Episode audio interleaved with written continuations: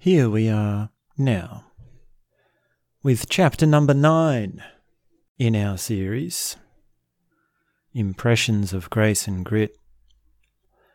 This chapter is called Narcissus or the Self Contraction.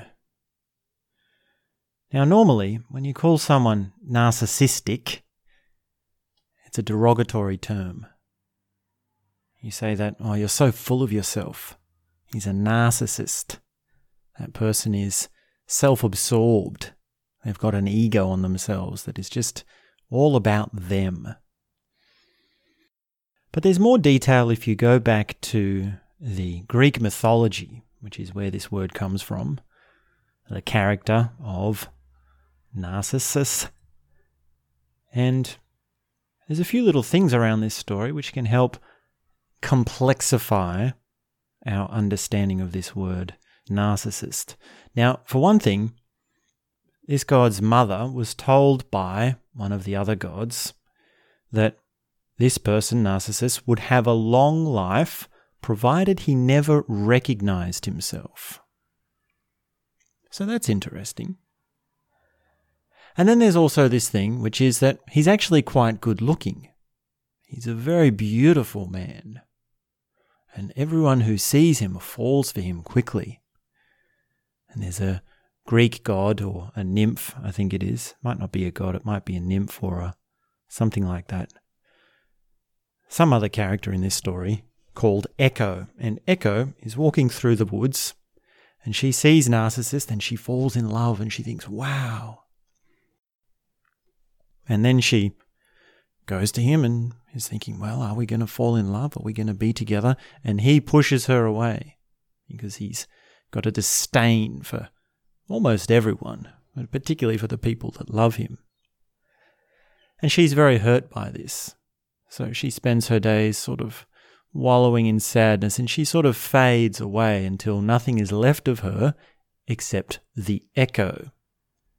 And that's where we get the word echo from is because it's not actually there, but it's just a fragment of something that has been. But along comes another Greek god, or nymph, or character in this story. And this character hears about all this and then sets to have some vengeance against Narcissus to teach him a lesson.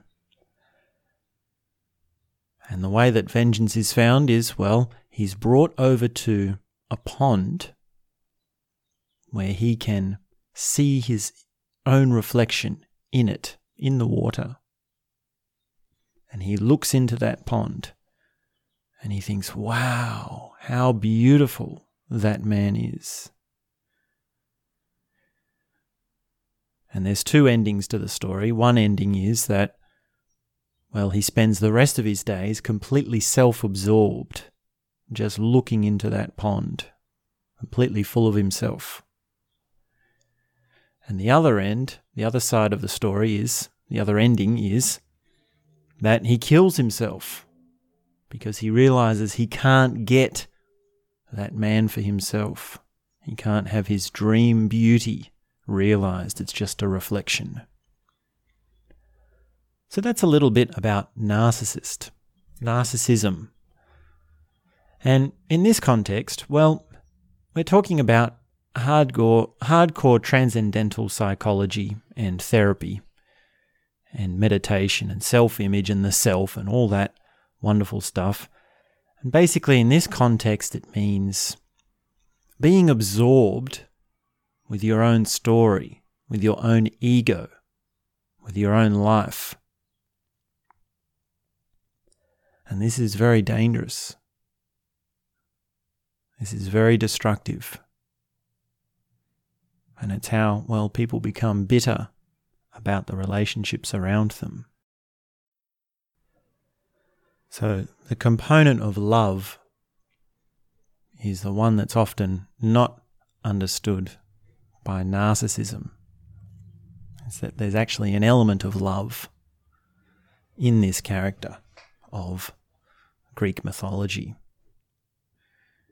And the self contraction is, well, we've been talking about transcending the self. Every chapter up until now, we've been talking about self transcendence, moving into the witness, the bigger self, the bigger context, going into the, the all, the God, the Godhead. Well, that's a self expansion. That's a self transcendence.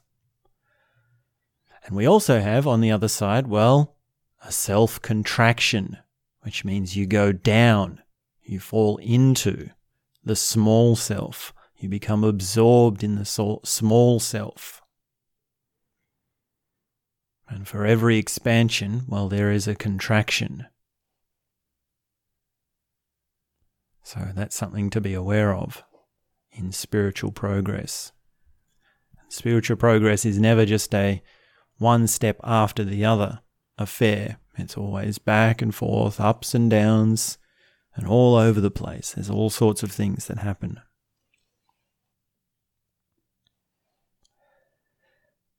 And in the case of an intimate relationship, well, there's a lot here, and there's a lot that can be drawn from this. First of all, when you fall in love with someone, there's an expansion and a contraction. And some can put this down to the story of, well, you have a holiday period or you have a honeymoon period. And that's where you're first getting to know someone. And it's all the love, lovely stuff of the start of the relationship. Everything's new and everything they do is wonderful. But once that honeymoon period has ended, well, then there's the reality of what that person actually is. And if you're mature, you start to work with that. And you say, okay, this is our relationship. This is what we're working with. Let's get to it. And if you're, well, if you're younger, then you say, whoa, who is this person? And you run away and you find someone else. This is not who I thought you were. This is what I wanted. I wanted the fun stuff. Let's run away. And in the case of our characters that we're following along in this story, well, their honeymoon was spent taking care of the cancer patient. Their honeymoon was spent, well, in hospitals, in sickness, in intense times. And that brings me to another broad point that is important for our story at the moment, for today, for this conversation here. In this predicament that we currently seem to have found ourselves in. And that is that there's a difference between having an intimate relationship and going through hard times and going through a hard time in the intimate relationship. is that too much of a teasing apart? Let's put it this way. Let's take it let's take it like this. Let's use this story as an example. So Treya and Ken have got this amazing relationship. They're madly in love. But they're in tough times. They've got tough external circumstances. Now there's many ways we can divide the external and internal in this story. Because it is also an internal struggle, particularly for Treya. But for this conversation, let's say, well, cancer is like an external situation, it's an external circumstance. And then the relationship is the internal. Now, throughout the care and the surgeries and the processes and the chemotherapy and all that horrible stuff, the relationship was strong. They were good. Terrible circumstances, strong relationship. And here, what we find to happen is that now things are starting to actually turn around. Now they are getting through the cancer treatment, and things are actually starting to look quite okay. And yet the relationship is going through a rough period. So, they finally move to their new house, and it's a beautiful house in Lake Tahoe. If you can see pictures of this on the internet, it's just like, wow, this is a stunning place. Beautiful lake with hills all around and clear waters and snow on the tops and emerald green colors. It's just magical. And their house is just amazing. They say that from every window in the south face side of it, they can see the entire lakes. It's, it's somewhere up a hill, and there's stunning white beaches. It's a brand new house that's been built for them, so it's a very nice place to be. And Ken, well, he starts drinking. And there's this thing with drinking, which is, well, alcohol does a lot of things. It's quite destructive and it affects people in many ways. It's a very deep thing to be tackling and describing, and the issues, and you've got addiction problems, and then you've got psychological dynamics between your relationships. So, for example, there was this form of psychology by Eric Berne called transactional analysis.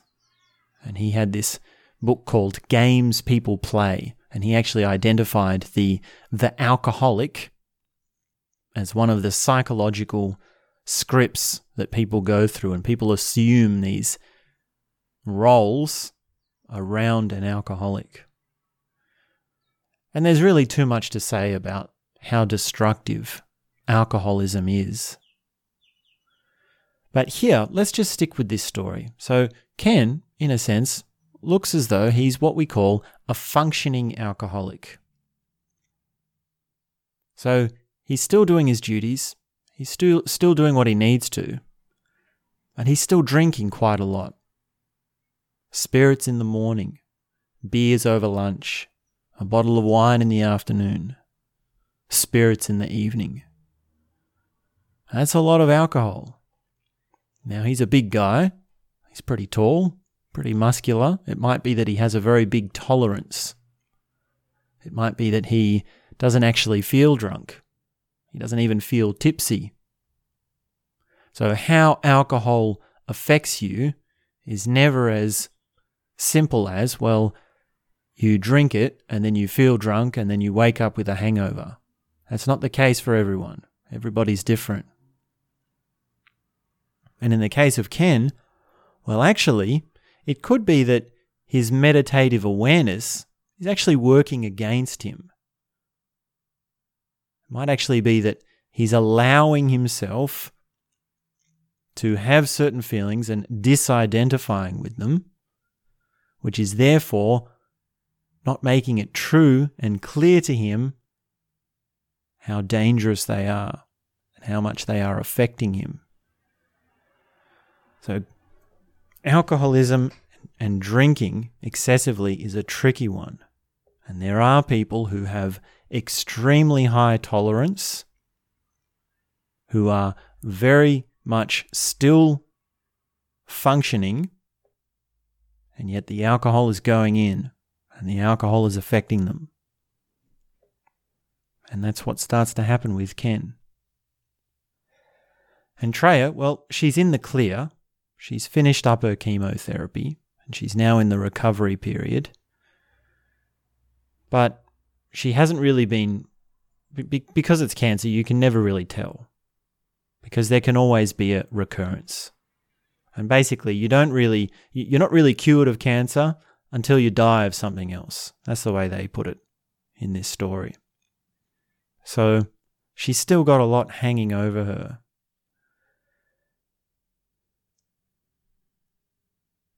And Ken says in this one part that he felt as though they'd both carried a huge and heavy load up a steep mountain. Carried it up quite well and set it down very carefully, only then to completely collapse. So they've been doing so well to get through all that they have, putting on the brave face. And now it's starting to catch up with them. He also says that in this chapter there are things which he's not proud of,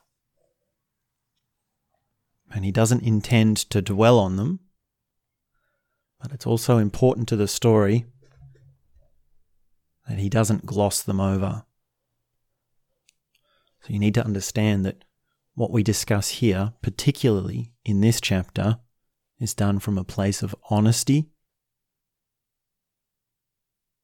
and done from a place of wanting others to know about how not to fall into certain mistakes that can occur in intimate relationships.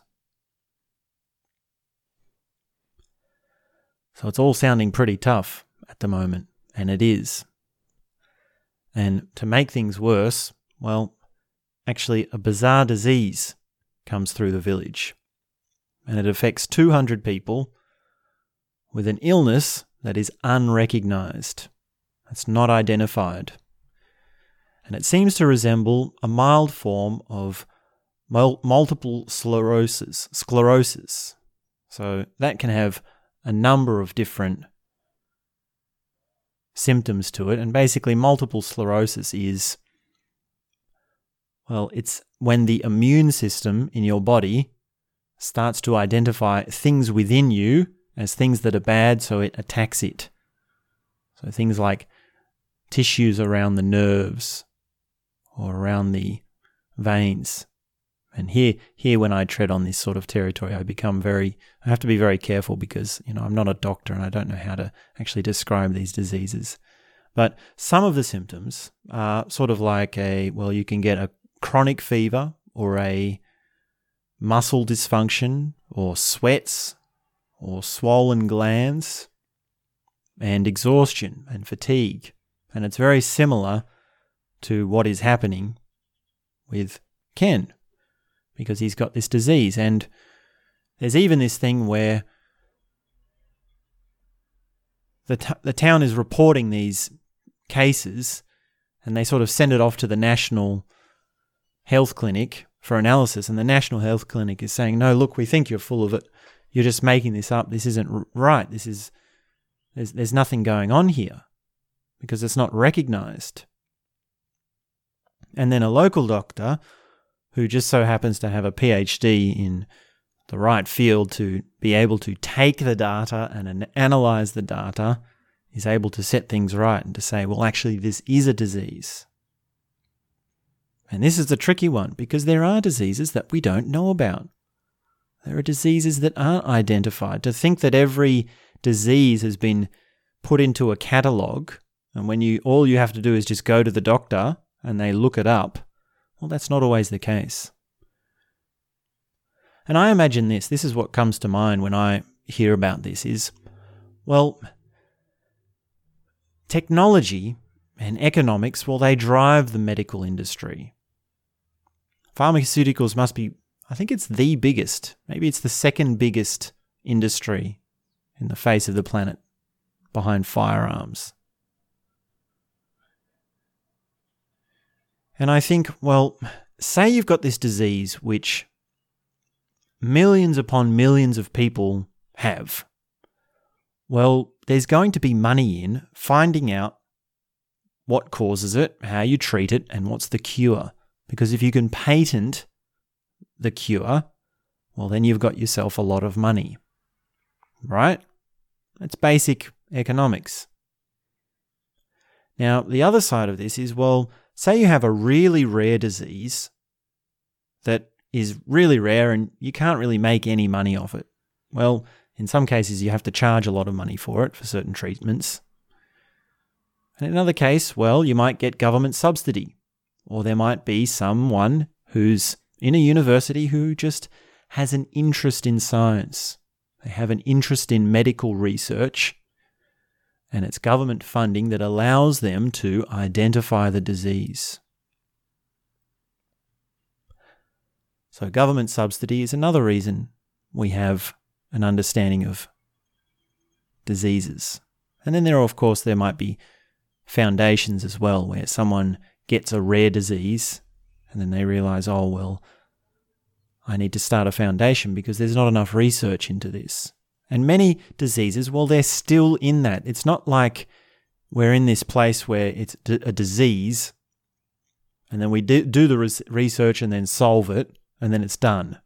Done and dusted. No, we've, we've worked out that disease. No, even diseases that have been around for centuries are still being studied. Something like, even something like cancer. We still don't know how it works. We're still learning more. So poor Ken has this disease, but he doesn't know it at this stage. And it's really starting to get him down. He's really starting to feel really tired.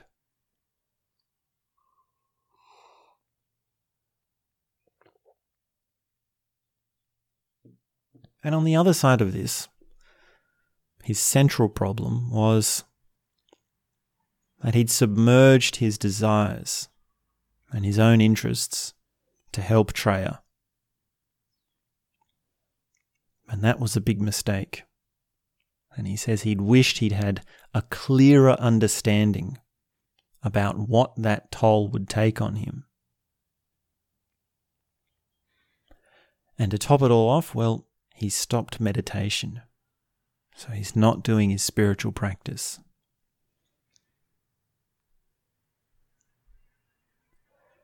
And Treya, well, she's in a rough spot as well because she's lost her period.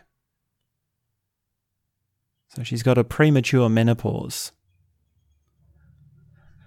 And we don't need to go into all of the details, but this has an effect on her in a way that is not just, oh, you might not be able to have a baby again.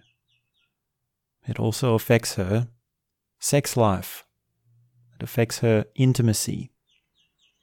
And she becomes very angry at one point because she should, pardon me, she should have been told by the doctors. Or she should have thought it through herself. And when we say something about a woman having her period, we should say, well, what can be said? And from the standpoint of this narrative of where we are now and how Treya feels about losing her period, well, it's fair to say, all things considered, that a period is something that should be cherished it should be something that should be appreciated very much so. Because it is, well, the it's the celebration of the woman. It's the celebration and the signifier of new life. It's the signifier of creation. And also the signifier of, well, the peak experience of being with a man, being with a significant other. And make no mistake about it, that's a very important part of any intimate relationship. And it's not a big point, they don't talk about sex much in this book. It's only got a few comments here and there. But that's not to say it's not addressed. So if you are a younger woman and you have some resentment towards your period, which I can imagine a lot of women would, I can imagine that's very common. Well, I just wish there was a way to open up that perspective. And I, w- I wish there was more talk about how important it is to embrace a woman's period. And I don't know the best way to go about that. I don't know. I don't know the best way to talk about these things. These are just ideas that are coming up as we go through this narrative.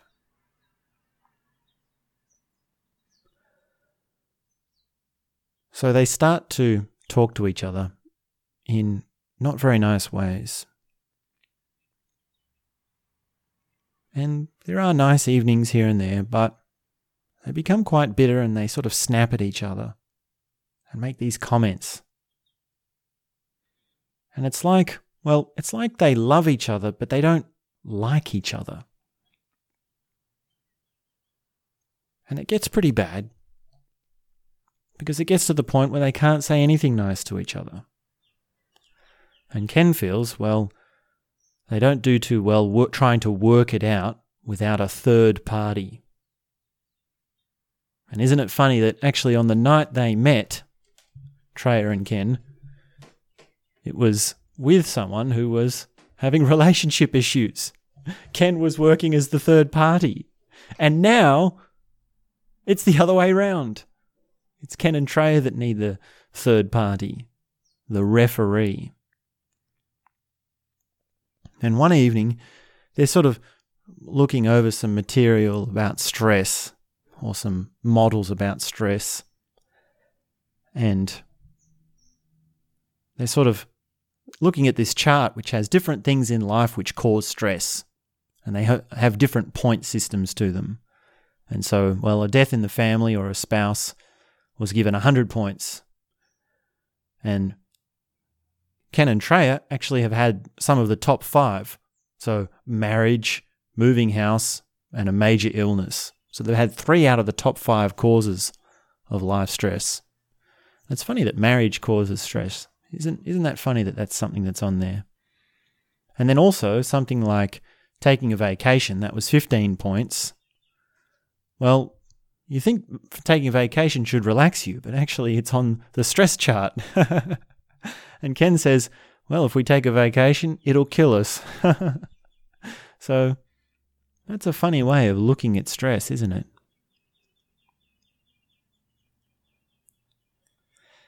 And the issues, well, the issues is that, well, the issues are that Treya is controlling. She's trying to monopolize Ken's time. And it's true. She loves him so much that she wants to be with him all the time. And she's even got this thing about herself, sometimes wondering, well, was my cancer a way to have his undivided attention around the clock? Have I done this to myself for this reason? And Ken becomes, well, he becomes a bit bitter. He's got his neuroses coming up. He's got his snide comments. And because he can't just stand up and say, hey, look, I don't want you controlling me, they come out in little ways, in little comments. He has these sort of back chats. And sometimes, well, sometimes his comments are just too smart for me to understand. Like he's got too much wit. Because someone asks, someone asks Ken, "Oh, how about we go for a walk or something?" And he says, "Oh no, I don't really want to." And Trey's like, "No, come on, come on, let's go for a walk up to this up to this view, up to this mountain." And Ken's really bitter about it. And of course, he doesn't know he has this disease, this fatigue syndrome like disease. But his friend's like, "Oh, come on, no, you can do it." And then he says, and one of his friends says, What, don't you like exercise? And Ken says, Yeah, I like exercise, but in homeopathic amounts. And I was like, What? I don't get it. What is, what is homeopathic? And as it turns out, well, homeo, homeopathy is a pseudoscience. It's a system of alternative medicine that was created in 1796 by Samuel Hahnemann. And basically, its theory is that when you get sick, you have certain symptoms. And what we can do to cure the cause of those symptoms is to give you something that also causes similar milder forms of those symptoms. So we give you something that is like the thing that is giving you the sickness. And since then, I mean, this was back in the day. I mean, this has all been proved pseudoscience. So it's no longer used as a part of scientific med- medicine. So that is a very obscure reference, which I still don't really understand. And I just put it down to, well, that's Ken Wilber being clever in some sort of way. And Treya keeps writing her journal as well. And another thought she has is that wouldn't it be great if she could write this book on cancer that she's been meaning to write and it's a bestseller? She's got this ambition in her. And that's really funny. Well, it's sort of strange to think that, you know, you're married to one of the most highest selling authors and your dream is also to write a book. And she's got some friends that, well, actually agree with her that this book could be good because she's covering a lot of things. She's done a lot of research into cancer and she hasn't seen anything in the field that's quite like it. And of course, she's got her own experiences. So she could, at this stage, write a book that is very well read. And then there's this thing in both of them also, which is that they feel that if they fall apart now, then it negates how well they handled the months of therapy and the stress of doing the house.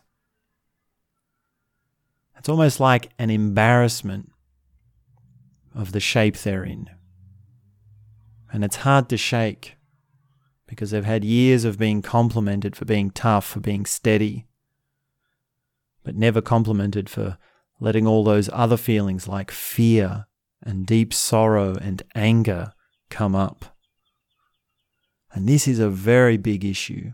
This is a very big issue because consider it this way you've got two highly functioning, highly intelligent, brilliant human beings. There's no doubt about that. And they're full of life, they're full of joy, they're full of love. They've got this brilliant wit about them. They've got this great rapport between them. And they know so much. And they're functioning so well. You know, they're into transcendental meditation. They're into Zen meditation. They're doing all these alternative things. They've got these hyper, hyper stylized, meticulously designed diets. It's a really broad, sort of holistic, detailed routine that they've got going on. So there, there's this thing of, well, you're an incredible human being. How can you have any problems? How can you complain? You've just come through cancer. You've just won. This should be the time when you're celebrating. This when this should be the time when things are looking rosy. This should be when things are good for you. And you're actually living with an optimistic outlook more than ever. And you did so well to get through all those tough times. And yet, that's what makes it so hard to admit that there is a problem. That's what makes it so hard to bring the deep seated issues up to the surface. It makes it even harder.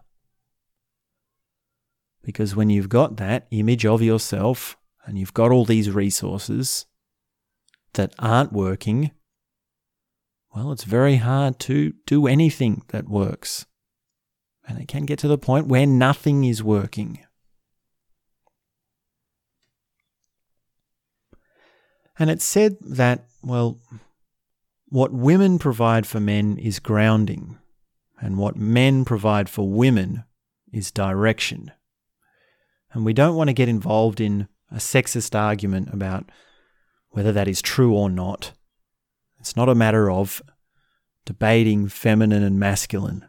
We're staying away from that. We're just going on a conversation here about a passing thing that seems to be the case sometimes. And we always say that when we talk about the feminine and the masculine because it's a touchy subject in our culture at the moment. And Ken says in the past, Treya has offered her uh, offered him grounding, but now he feels grounded. And so that's his clever play on words, which is that there's grounded, as in incapable of in, of flight. Because if say say your fleet of planes is grounded, well, that means they can't fly, they can't do their thing. Whereas if you say, well, my man is my ground or my woman is my grounding, then you say, well, that's what keeps you solid. That's what keeps you stable. So the idea of grounding is, well, two meanings there. And a woman can be that for a man. And for Treya, well, now she just feels aimless. Ken just sits on the couch. He used to be so full of life, he used to have so much wit, and now he just has got nothing. He doesn't feel like writing. He doesn't want to write a book. And it's not that he's got writer's block, it's just that he doesn't feel the urge to. And they're at a social gathering one night, and someone is even there where they're talking to Ken and they're saying, Well, when, when are you going to write your next book? This sort of thing. And it's someone who they didn't really know, but it was someone who was a big fan of Ken, read all of his stuff. And this person sort of says, You know, what what it must be like to be called potentially the greatest philosopher of consciousness since Freud, and then feel it evaporating. As if to say, like, how could Picasso not paint? How could, how could Michelangelo not make a sculptor?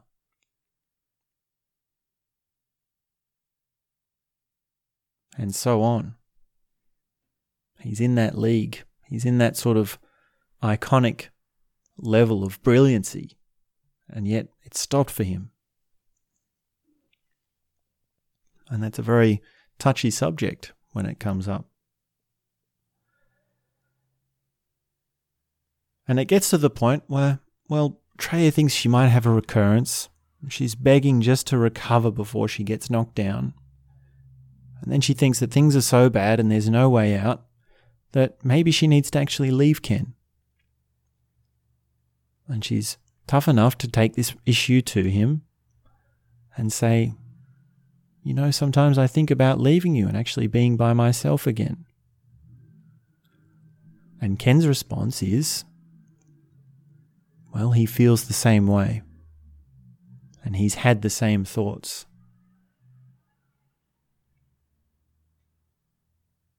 And so they almost decide you can keep the dog, says Ken, that it's actually best if they separate. Because there's obviously no way out. And yet they do know that they love each other. So the next day after they've said this, they don't go through with, with the separation.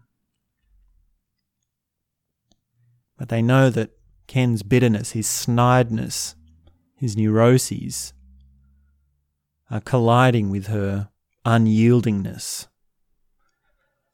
And they both have enough therapy experience to know that the only way to crack this neurotic depression between them is to get right into the rage lurking beneath the surface. But that is exactly the problem. Because how do you get enraged at someone with cancer? How do you get furious at a man who has stood by you through thick and thin for two years? There's simply no way to really get to the core. And this is the pressure cooker. And in many relationships, these neuroses occur in many intimate relation, relationships, and these neuroses occur, and the couples just wear it. And they just go through their whole life, and the man just says, Oh, she's so controlling. And the woman just says, Oh, he's so stupid. Or he's so he, he's so lifeless. And it's also always just shallow, it's just on the surface. And it's back and forth and it's like that, and they live like that. But in the case of Treya and Ken, well, they're in very intensified relating. They've had this intense experience, and it's an intense love. Which means these neuroses, they're amplified, they're brought up even more intensely, which means they actually have to burn through it. And when a relationship is facing their neuroses, and they actually to say, actually, we need to fix this once and for all, well, then there's a burning period. There's a tearing down.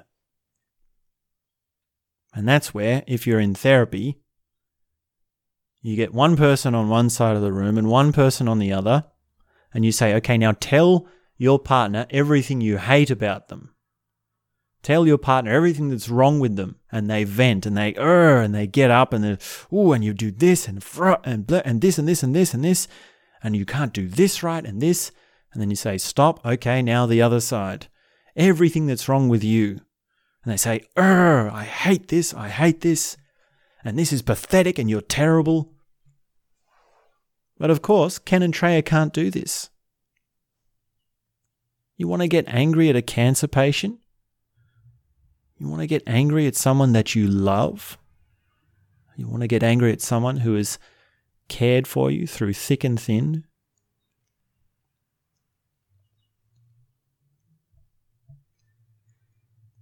And so, to cure these neuroses, to overcome these, it needs a real, honest relationship dig into the fire, into the hell. And you have to fix it at the root cause. Because otherwise, the surface stuff is only ever going to be on the surface. And those little things, those little comments, those little gestures, they're only the tip of the iceberg. They're only the skin of the face that's hidden deep within. And this all comes to a head one afternoon when Treya walks into Ken's office and sits down to read a newspaper. And Treya, well, she's got a studio of her own and two offices. And when they were setting up this house, she demanded that they be allotted to her, as her spaces. And Ken had sort of got, it's not even a proper room, it's just a little corner of the lounge room for his study. And this is the one place where he can enjoy some quiet. And he's trying to do some work on just, just menial stuff. He's not working on anything brilliant. He's just doing some business stuff. Stuff that just has to be done and he doesn't really even want to be doing it. And Treya walks in and somehow just manages to sit and read a newspaper. And the crinkling sound of that newspaper is so annoying. And Ken asks her to get out. And she says no. No? No? Is that what you said? Look, nobody is allowed in this room when I'm working who doesn't have a higher than a third grade education or who can't read a goddamn newspaper without moving their lips, says Ken. I hate it when you're snide. I'm going to read my newspaper, says Treya. And he gets up and he walks over to her. And he says, Get out. No, says Treya. And they start yelling. They're yelling louder and louder, screaming at each other. They become red in the face, furious. Get out, you goddamn obnoxious bitch. Get out yourself, she says. And he hits her. Again and again, he hits her right across the face. Get out, God damn you. And he strikes her.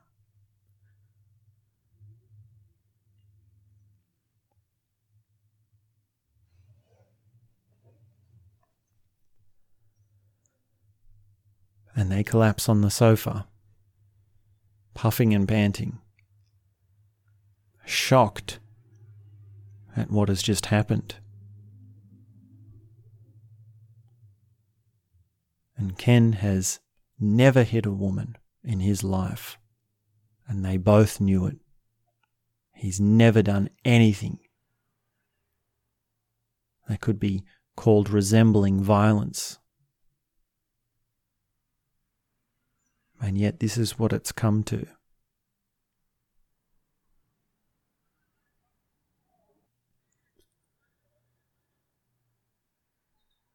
It's the people that you love the most that can hurt you the most. And for pain in a love relationship, well, it's directly proportionate to the depth of the love.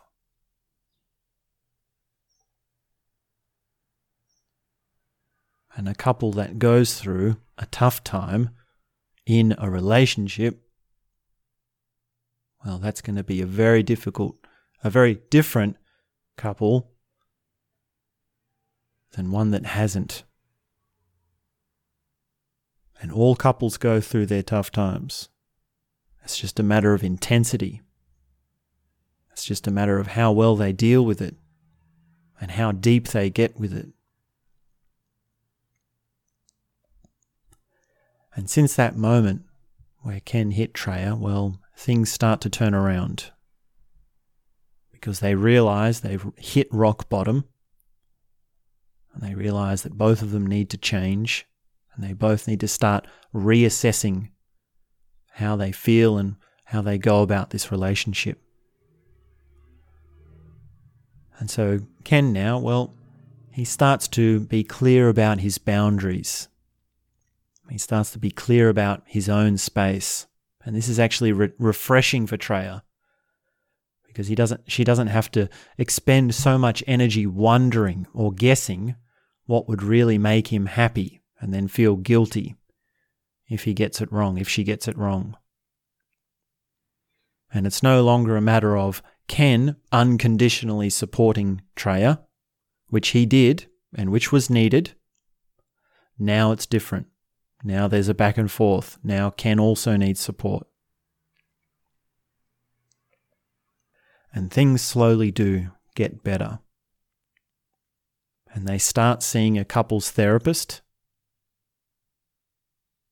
and it doesn't matter how brilliant you are in your psychology or how many books you've read on therapy, nothing can actually replace the real practice of doing it yourself. And some therapies, well, you just need another person. There just has to be a third party there. There's no other way around it.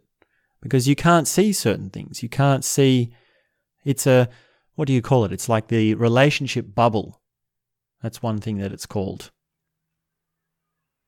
Where you can't see outside of what's going on because you're right in it. Well, it's narcissism, it's the self contraction. And they don't have the witness. Ken doesn't have his witness or objective ob- observation because he's stopped meditating and because he's drinking. And that's why a couples therapist is very important. And it takes time, but things do work back to normal. And they do over the course of the next months and years manage to get back to what they had before. Now, when they say back to normal, remember that for them, normal isn't normal. Normal is actually brilliant. For them, normal is a full blossoming and celebration of love in its most brilliant manifest form. It really is a glorious relationship, a beautiful relationship. It's a Shakti and a Shiva sort of relationship. And it takes time, but they do get there. And for us, well, Us mere mortals, we can just watch on in awe. And for this part of the story, we have to thank them for their honesty about the tough times because it makes them only human. It makes them all the more human, which makes it, of course, all the more relatable. And the issue that is now coming up again and again is well, what's the role of the carer? And what are the needs of the carer? And this is something that we address in a lot more depth, and Ken talks about in a lot more depth later on as this narrative unfolds. But here, at least, we're getting a sense of, well, what he's been through to gain the wisdom that he has. What he's been through to become the authority that he is to become on what it means to care for someone what it means to look after someone. And that is something very deep, which we'll be dealing with as the story unfolds. And that is chapter 9. And we'll leave it there for today. We'll be back very soon with chapter 10, which is t- titled A Time to Heal. So I hope you're having a beautiful day and I hope you've enjoyed these words. I hope there's been some lessons in here. And I hope, well, we don't need to reflect too much. So, at the at the risk of divulging into babbling, I think I should just close my mouth. So, that's all I have to say for now.